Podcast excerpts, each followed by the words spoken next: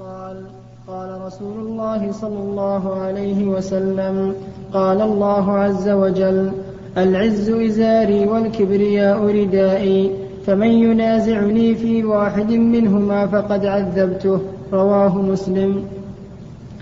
وعنه رضي الله عنه أن رسول الله صلى الله عليه وسلم قال بينما رجل يمشي في حلة تعجبه نفسه مرجل رأسه يختال في مشيته إذ خسف الله به فهو يتجلجل في الأرض إلى يوم القيامة.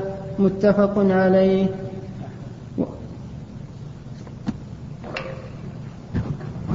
بسم الله الرحمن الرحيم. هذه الأحاديث ساقها النووي رحمه الله في كتاب رياض الصالحين في باب تحريم الكبر والإعجاب. عن أبي هريرة رضي الله عنه أن النبي صلى الله عليه وسلم قال ثلاثة لا يكلمهم الله يوم القيامة ولا يزكيهم ولا ينظر إليهم.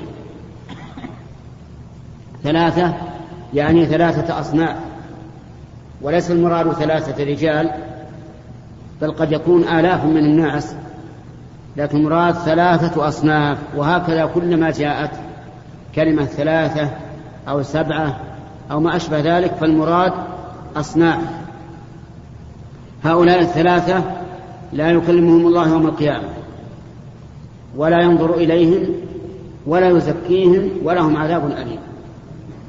الأول شيخ زاني. شيخ يعني كبير. زاني يعني أنه زنى. فهذا لا يكلمه الله يوم القيامة ولا ينظر إليه ولا يزكيه وله عذاب أليم. وذلك لأن الشيخ إذا زنى فليس هناك شهوة تجبره على أن يفعل هذا الفعل. الشاب قد يكون عنده شهوة ويعجز أن يملك نفسه لكن الشيخ قد بردت شهوته وزالت أو نقصت كثيرا فكيف يزني؟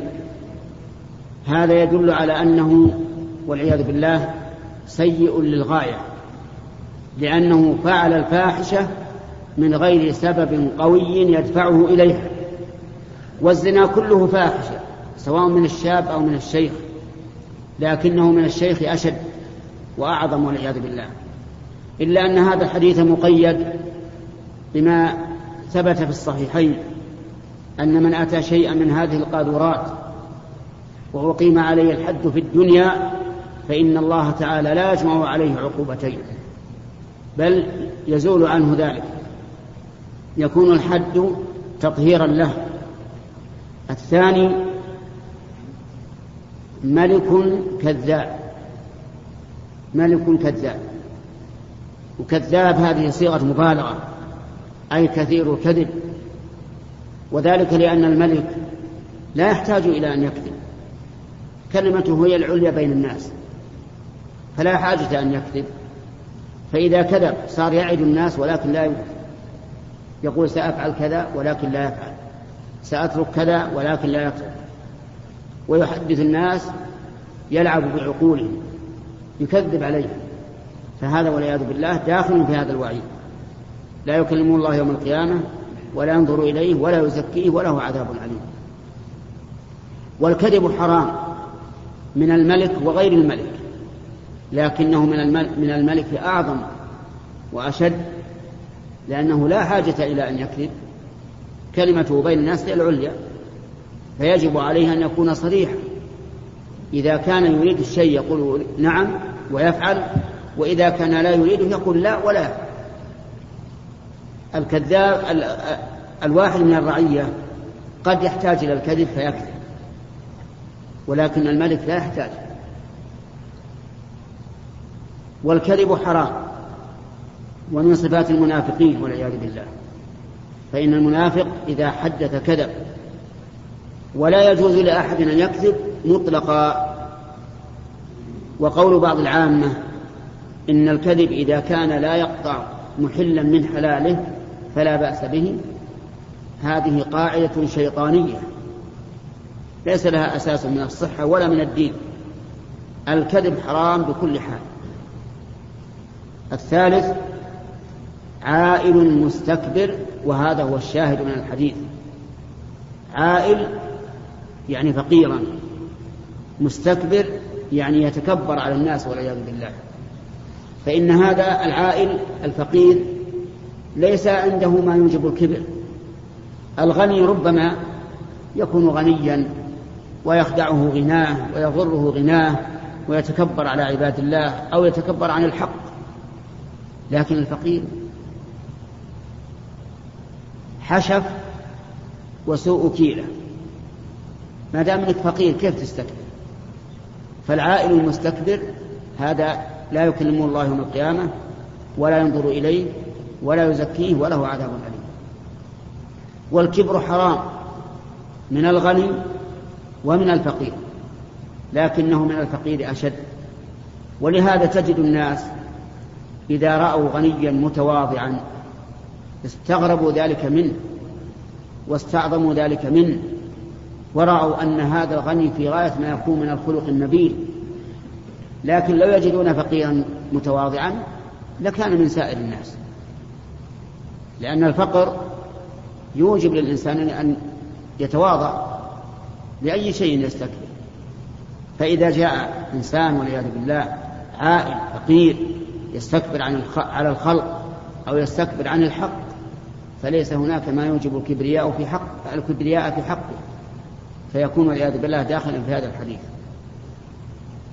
ثم ذكر المؤلف رحمه الله حديث أبي هريرة الآخر بينما رجل يختال في مشيته معجب بنفسه مرجل رأسه عنده من الخيلاء والكبرياء والغطرسة ما عنده إذ خسف الله به الأرض.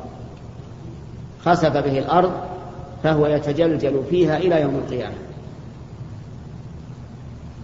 يعني انهارت به الأرض و... وانغمس فيها اندفن فيها فهو يتجلجل فيها إلى يوم القيامة. لأنه والعياذ بالله صار عنده هذا الكبرياء وهذا التيه وهذا الإعجاب فخسف به. وهذا نظير قارون الذي ذكره المؤلف رحمه الله في صدر الباب. فإن قارون خرج على قوم في زينته. قال الذين يريدون الحياة الدنيا يا ليت لنا مثل ما أوتي قارون إنه لذو حظ عظيم. وقال الذين أوتوا العلم ويلكم ثواب الله خير لكم إن كنتم مؤمنين. فخسفنا به وبداره الأرض. فما كان له من فئة ينصرونه من دون الله وما كان من المنتصرين. وقوله يتجلجل فيها يحتمل أنه يتجلجل وهو حي. حياة دنيوية. فيبقى هكذا معذبا إلى يوم القيامة. معذب وهو في جوف الأرض وهو حي. فيتعذب كما يتعذب الأحياء. ويحتمل أنه لما اندفن مات كما هي سنة الله عز وجل. مات ولكن مع ذلك يتجلجل في الأرض وهو ميت. تكون يكون تجلجله هذا تجلجلا برزخيا. لا يعلم كيف لا تعلم كيفيته. والله أعلم. المهم أن هذا جزاء والعياذ بالله. وفي هذا وما قبله وما يأتي بعده دليل على تحريم الكبر وتحريم الإعجاب وأن الإنسان يجب عليه أن يعرف قدر نفسه وينزلها منزلتها. والله موفق. نقل المؤلف رحمه الله تعالى في سياق الأحاديث في باب تحريم الكبر والإعجاب. وعن أبي هريرة رضي الله عنه قال قال رسول الله صلى الله عليه وسلم قال الله عز وجل العز إزاري والكبرياء ردائي فمن ينازعني في واحد منهما فقد عذبته. رواه مسلم. وعن سلمة بن الأكوع رضي الله عنه قال قال رسول الله صلى الله عليه وسلم لا يزال الرجل يذهب بنفسه حتى يكتب في الجبارين فيصيبه ما أصابهم. رواه الترمذي وقال حديث حسن. بسم الله الرحمن الرحيم. قال حافظ النووي رحمه الله في كتابه رياض الصالحين باب تحريم في باب تحريم الكبر والإعجاب فيما ساقه من الأدلة على تحريم ذلك وأنه من كبائر الذنوب. عن أبي هريرة رضي الله عنه أن النبي صلى الله عليه وآله وسلم قال العز إزاري والكبرياء ردائي. فمن نازعني واحدا منهما فقد عذبته. هذا من الأحاديث القدسية التي يرويها, يرويها النبي صلى الله عليه وآله وسلم عن الله. وليست هي في مرتبة القرآن. القرآن له أحكام تخصه منها أنه معجز للبشر عن أن يأتوا بمثله أو بعشر سور منه أو بسورة أو بحديث مثله وأنه لا يجوز للجنب أن يقرأ القرآن وأن الصلاة تصح إذا قرأ من القرآن بل تجب القراءة في الفاتحة أما الأحاديث القدسية فليست كذلك. ثم القرآن محفوظ لا يزاد فيه ولا ينقص ولا يروى ينقل بالمعنى وليس فيه شيء ضعيف. أما الأحاديث القدسية فإنها تروى بالمعنى وفيها أحاديث ضعيفة وفيها أحاديث مكذوبة على الرسول عليه الصلاة والسلام ليست بصحيحة وهو كثير. فالمهم أنه ليس في منزلة القرآن إلا أنه يقال إن النبي صلى الله عليه وآله وسلم يرويه عن ربه. فالله تعالى يقول العزة إزاري والكبرياء رداء. وهذا من الأحاديث التي تمر كما جاءت عن النبي صلى الله عليه وآله وسلم ولا ولا يتعرض لمعناها بتحريف أو تكييف وإنما يقال هكذا قال الله تعالى فيما رواه النبي صلى الله عليه وسلم عنه. فمن نازع الله في عزته وأراد أن يتخذ سلطانا كسلطان الله أو نازع الله في كبريائه وتكبر على عباد الله فإن الله يعذبه. يعذبه على ما صنع ونازع الله تعالى فيما يختص به. وأما الحديث الأخير في هذا الباب فهو أن النبي صلى الله عليه وسلم حذر حذر الإنسان من أن يعجب بنفسه فلا يذهب بنفسه يترقى ويتعاظم حتى يكتب من الجبارين فيصيبه ما أصابه. والجبارون والعياذ بالله لو لم يكن من عقوبتهم إلا قول الله تبارك وتعالى كذلك يطبع الله على كل قلب متكبر جبار والعياذ بالله. أن الجبار يطبع على قلبه حتى لا يصل إليه الخير ولا ينتهي عن الشر. وخلاصة هذا الباب أنه يدور على شيئين. الأول تحريم الكبر وأنه من كبائر الذنوب. والثاني تحريم الإعجاب إعجاب الإنسان بنفسه فإنه أيضا من المحرمات وربما يكون سببا لحبوط العمل إذا أعجب الإنسان بعبادته.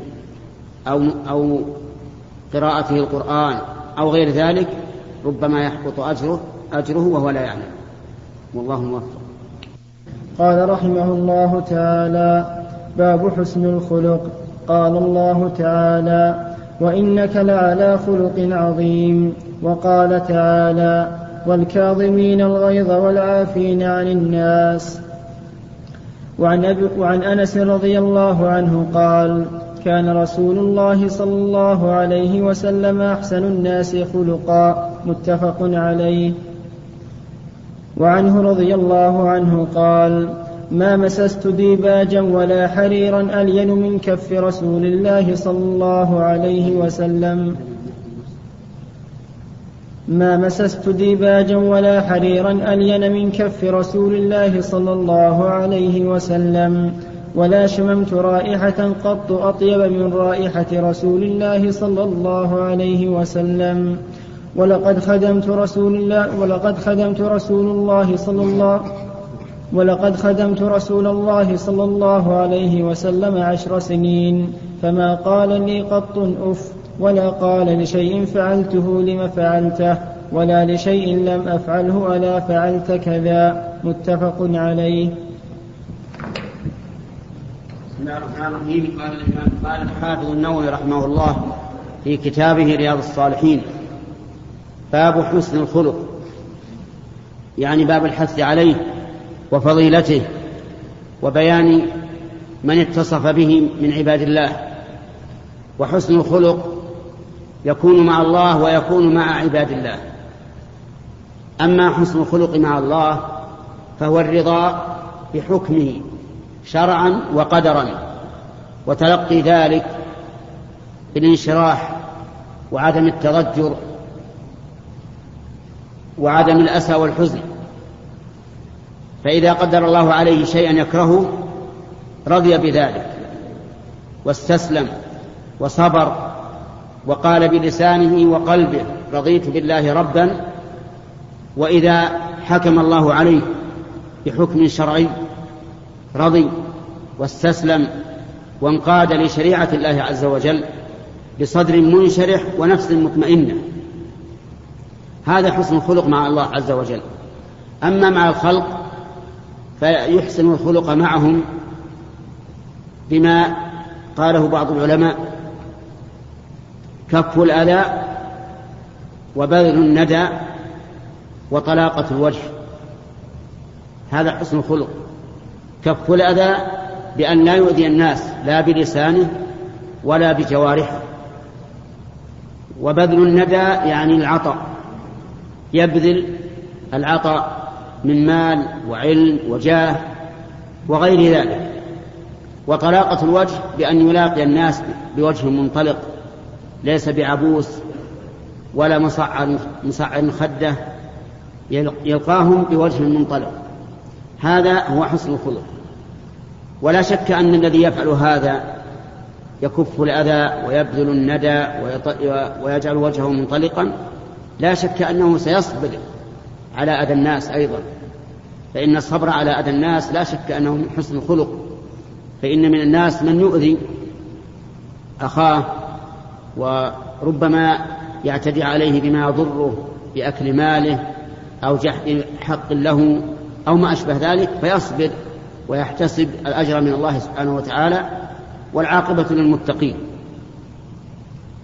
هذا هو حسن الخلق مع مع الناس. ثم صدر المؤلف رحمه الله هذا الكتاب هذا الباب بقوله تعالى مخاطبا نبيه صلى الله عليه وآله وسلم وإنك لعلى خلق عظيم. وهذا معطوف على جواب القسم. نون والقلم وما يسطرون ما أنت بنعمة ربك بمجنون وإن لك لأجرا غير ممنون وإنك لعلى خلق عظيم. إنك يعني يا محمد لعلى خلق عظيم. لم يتخلق أحد بمثله. في كل شيء. خلق مع الله خلق مع عباد الله في الشجاعة والكرم وحسن المعاملة وفي كل شيء. وكان عليه الصلاة والسلام خلقه القرآن يتأدب بآدابه يمتثل أوامره يجتنب نواهيه.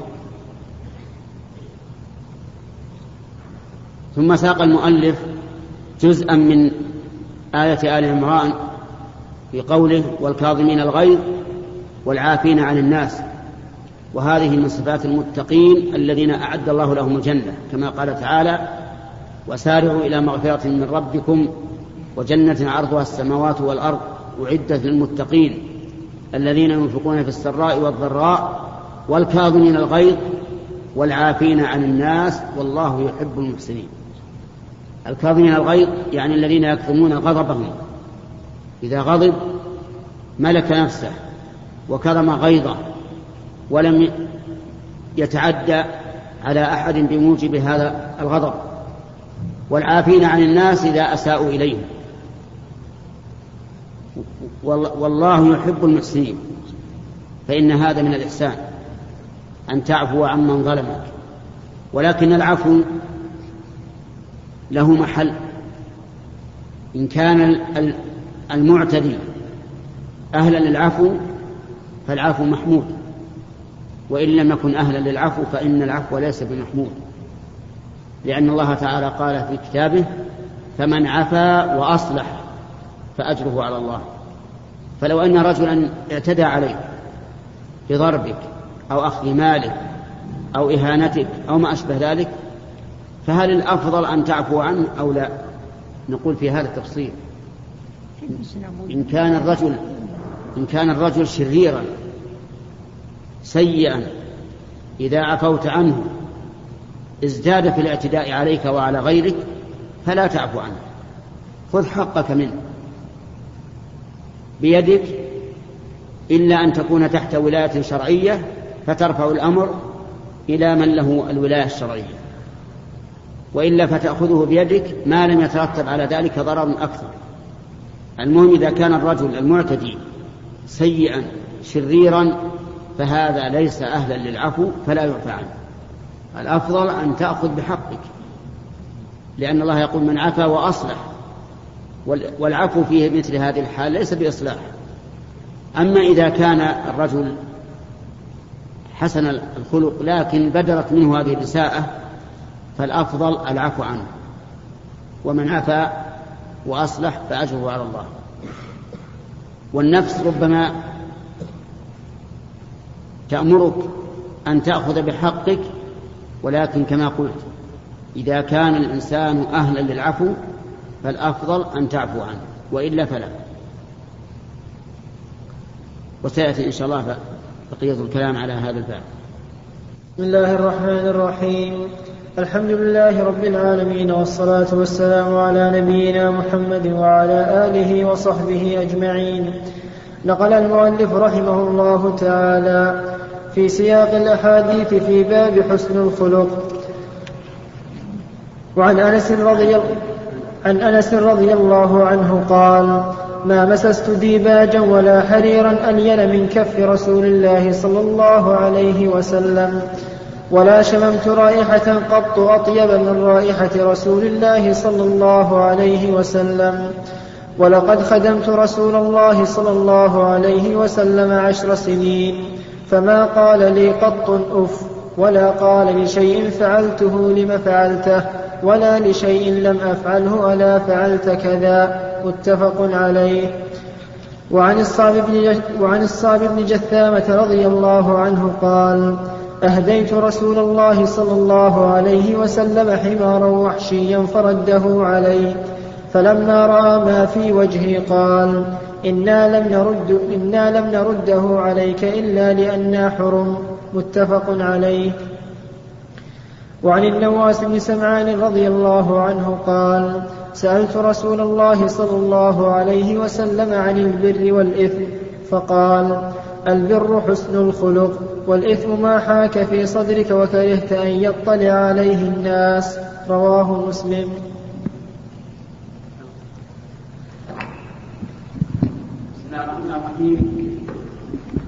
قال المؤلف الحافظ النووي رحمه الله في كتابه رياض الصالحين في باب حسن الخلق ما نقله عن أنس بن مالك رضي الله عنه أن النبي صلى الله قال ما مست ما مسست حريرا ولا ديباجا الين من, من يد رسول الله صلى الله عليه وآله وسلم.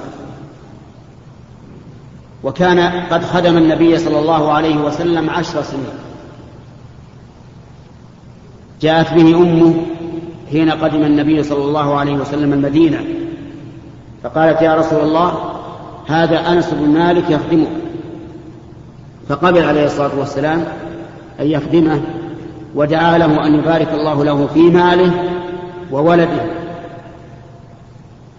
فبارك الله له في ماله وولده حتى قيل إنه كان له بستان. يثمر في السنة مرتين من بركة الماء الذي دعا به الذي دعا به الذي دعا له رسول الله صلى الله عليه وسلم به. أما أولاده فبلغوا مئة وعشرين ولدا. أولاده لصلبه كل هذا ببركة دعوة النبي صلى الله عليه وسلم.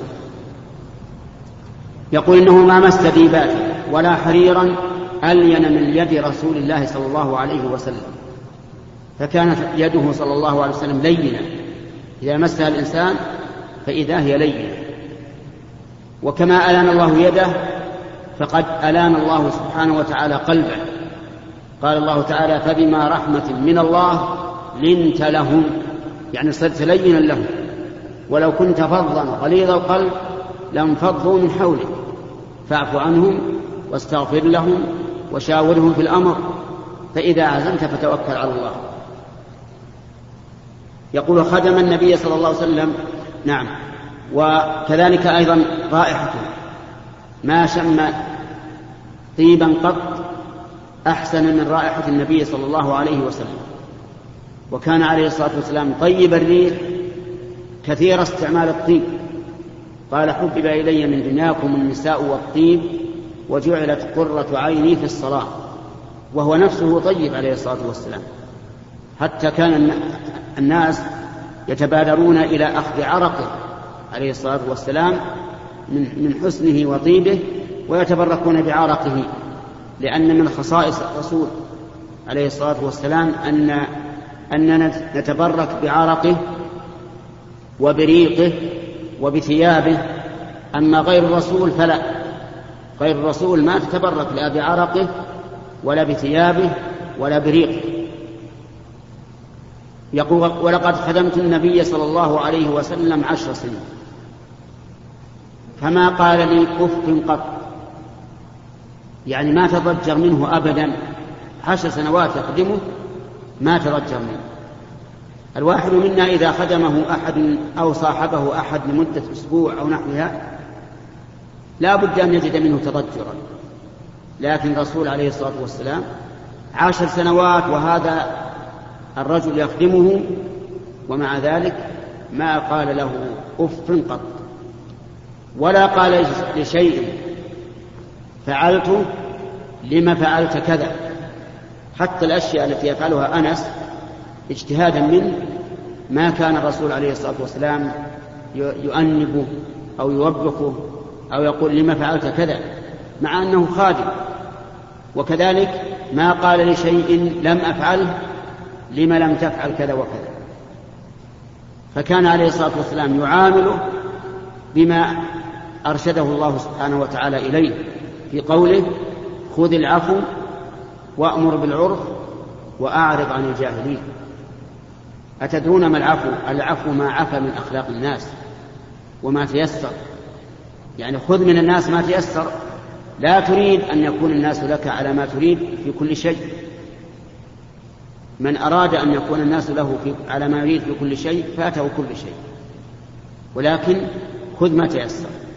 عامل الناس بما إن جاءك قبلت وإن فاتك لم تغضب ولهذا قال ما قال لشيء لم أفعل لما لم تفعل كذا وكذا. وهذا من حسن خلقه عليه الصلاة والسلام. ومن حسن خلقه صلى الله عليه وسلم أنه كان لا يداهن الناس في دين الله ولا يفوته أن يطيب قلوبهم.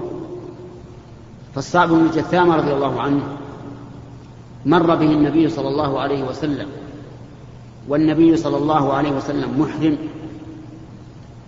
وكان الصعب بن جثامة عداء راميا عداء يعني سبوقا. راميا يعني يجيد الرمي. فلما نزل به النبي صلى الله عليه وسلم ضيفا رأى أنه لا أحد أكرم ضيفا منه. فذهب يصيد للرسول عليه الصلاة والسلام صيدا. فصاد له حمار وحش.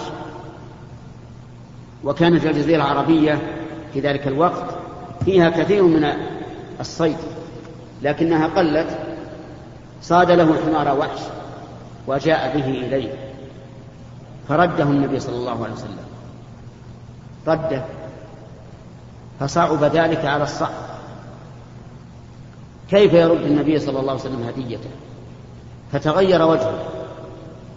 فلما رأى ما في وجهه طيب قلبه وقال إنا لم نرده عليك إلا أنا حرم. يعني محرمون. والمحرم لا يأكل من الصيد الذي صيد من أجله. يعني لو أن محرما من مر بك وأنت في بلدك وهو محرم فإن وصدت له صيدا أو ذبحت له صيدا عندك فإن فإنه لا لا يحل له أن يأكل منه. وذلك لأنه ممنوع من أكل ما صيد من أجله. أما إذا لم تصده من أجله فالصحيح أنه حلال له. إذا لم تصده لأجله. ولهذا أكل النبي صلى الله عليه وسلم من الصيد الذي صاده أبو قتادة رضي الله عنه. لأنه أي أبا قتادة لم يصده من أجل الرسول عليه الصلاة والسلام. وهذا أحسن ما قيل في هذه المسألة أنه إذا إذا صيد الصيد من أجل المحرم كان حراما عليه. وإن, وإن صاده الإنسان لنفسه وأطعم منه المحرم فلا بأس. وقال بعض العلماء إن المحرم لا يأكل من الصيد مطلقا. صيد من أجله أم لم يصد؟ قالوا لأن حديث الصابر بن جثامة متأخر عن حديث أبي قتادة. فإن حديث أبي قتادة كان في غزوة الحديبية في السنة السادسة وحديث الصابر بن جثامة في حجة الوداع في السنة العاشرة ويؤخذ بالآخر في الآخر. ولكن القاعدة الأصولية الحديثية تابع هذا القول لأنه لا يصار إلى النسخ إلا إذا تعذر الجمع. فإذا أمكن الجمع فلا نسخ والجمع هنا ممكن. وهو أن يقال إن صيد لأجل المحرم فحرام. وإن صيد وإن صاده الإنسان لنفسه وأطعم منه المحرم فلا بأس. ويؤيد هذا حديث حديث جابر رضي الله عنه جابر بن عبد الله أن النبي صلى الله عليه وسلم قال صيد البر حلال لكم ما لم تصيدوه أو يصد لكم. وهذا تفصيل واضح. ما لم تصيدوه أو يصد لكم. الحاصل أن هذا حديث حديث الصعب بن جثامة رضي الله عنه فيه فائدتان عظيمتان. الأولى أن النبي صلى الله عليه وسلم لا يداهن أحدا في دين الله وإلا لكان قبل الهدية من الصعب وسكت إرضاء له ومداهنة له لكنه عليه الصلاة والسلام لا يمكن أن يفعل هذا. الثاني أنه ينبغي للإنسان أن يجبر خاطر, خاطر أخيه إذا فعل معه ما لا, ما لا يحب ويبين له السبب لأجل أن تطيب نفسه ويطمئن قلبه فإن هذا من هدي نبيك صلى الله عليه وسلم. والله موفق. بسم الله الرحمن الرحيم. الحمد لله رب العالمين والصلاة والسلام على نبينا محمد وعلى آله وصحبه أجمعين. نقل المؤلف رحمه الله تعالى في سياق الأحاديث في باب حسن الخلق. عن النواس بن سمعان رضي الله عنه قال عن النواس بن سمعان رضي الله عنه قال سألت رسول الله صلى الله عليه وسلم عن البر والإثم. فقال البر حسن الخلق والإثم ما حاك في صدرك وكرهت أن يطلع عليه الناس رواه مسلم. وعن عبد الله بن عمرو بن العاص رضي الله عنهما قال لم يكن رسول الله صلى الله عليه وسلم فاحشا ولا متفحشا وكان يقول إن من خياركم أحسنكم أخلاقا متفق عليه. وعن أبي الدرداء رضي الله عنه أن النبي صلى الله عليه وسلم قال ما من شيء أثقل في ميزان العبد المؤمن يوم القيامة من حسن الخلق وإن الله يبغض الفاحش البذيء رواه الترمذي وقال حديث حسن صحيح.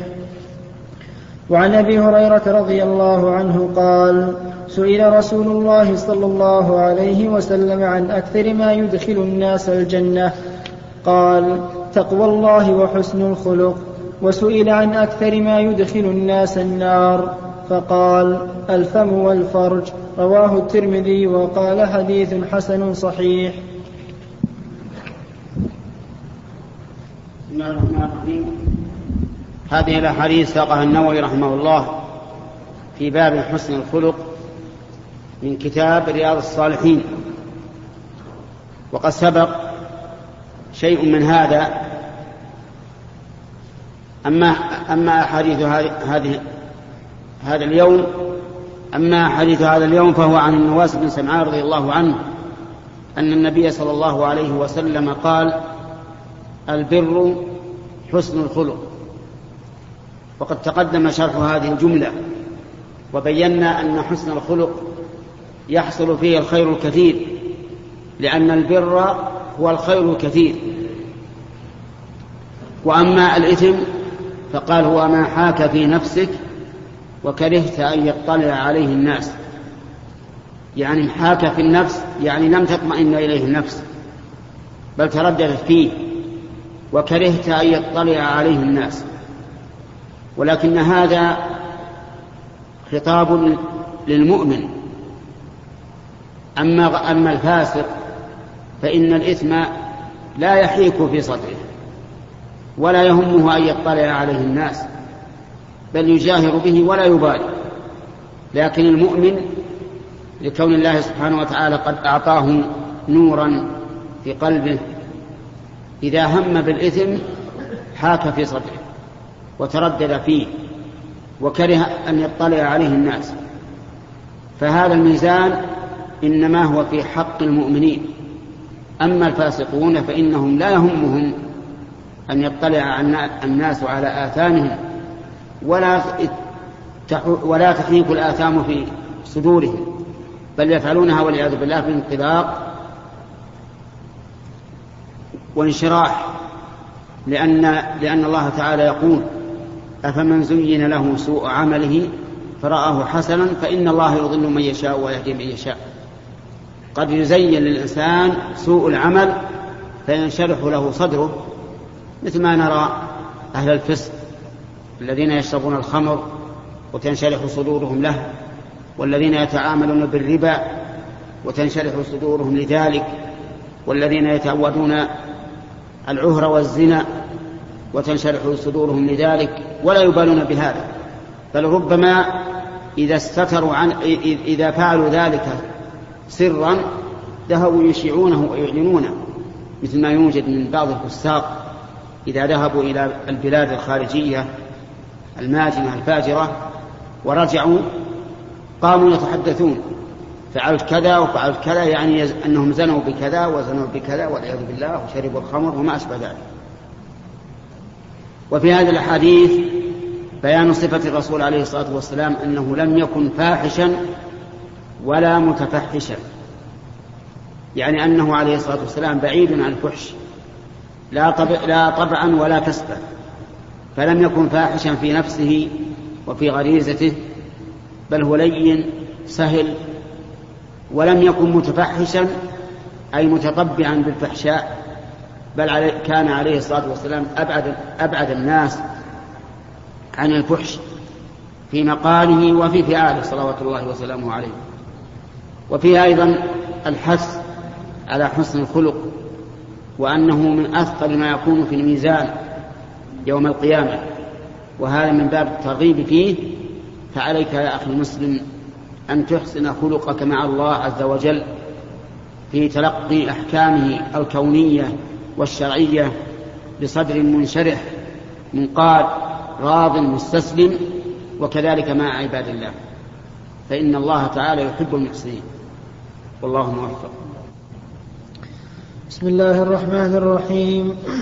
الحمد لله رب العالمين والصلاة والسلام على نبينا محمد وعلى آله وصحبه أجمعين. نقل المؤلف رحمه الله تعالى في سياق الأحاديث في باب حسن الخلق. عن أبي هريرة رضي الله عنه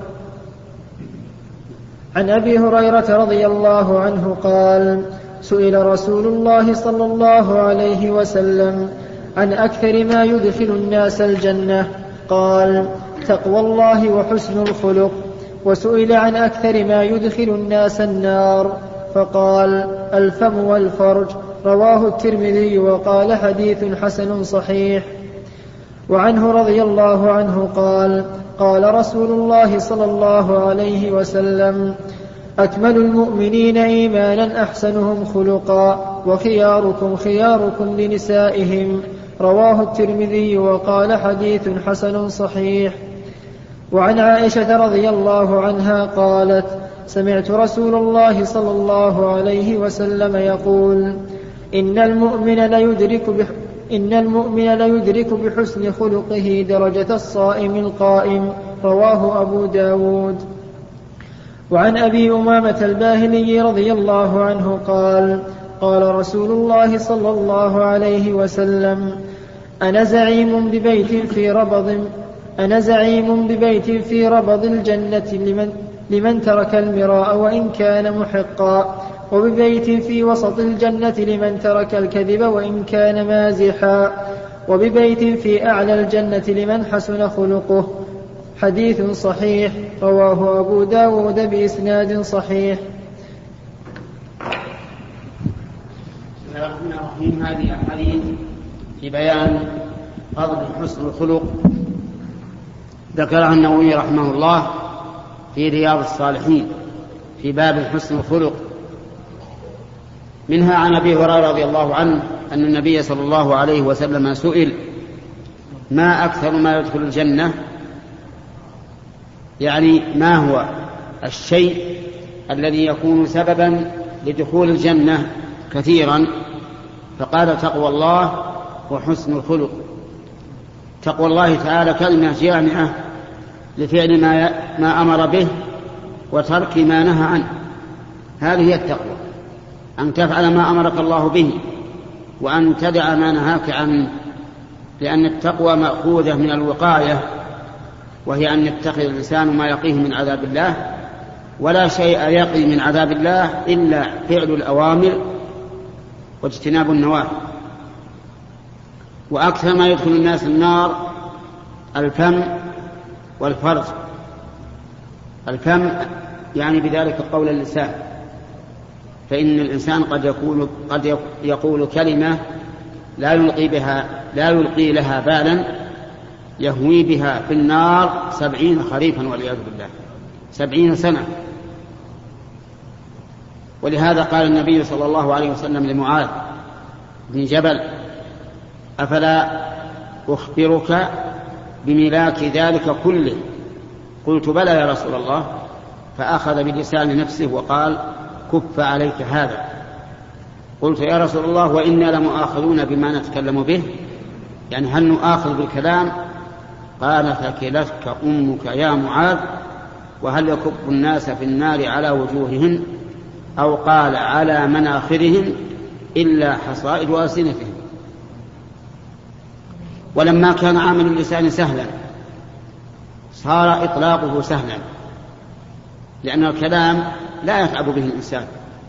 ليس كعمل اليد وعمل الرجل وعمل العين يتعب به الإنسان لا. ولا يتعب بعمل اللسان. فتجد الإنسان يتكلم كثيرا بأشياء تضره كالغيبة والنميمة واللعن والسب الشتم. وهو لا يشعر بذلك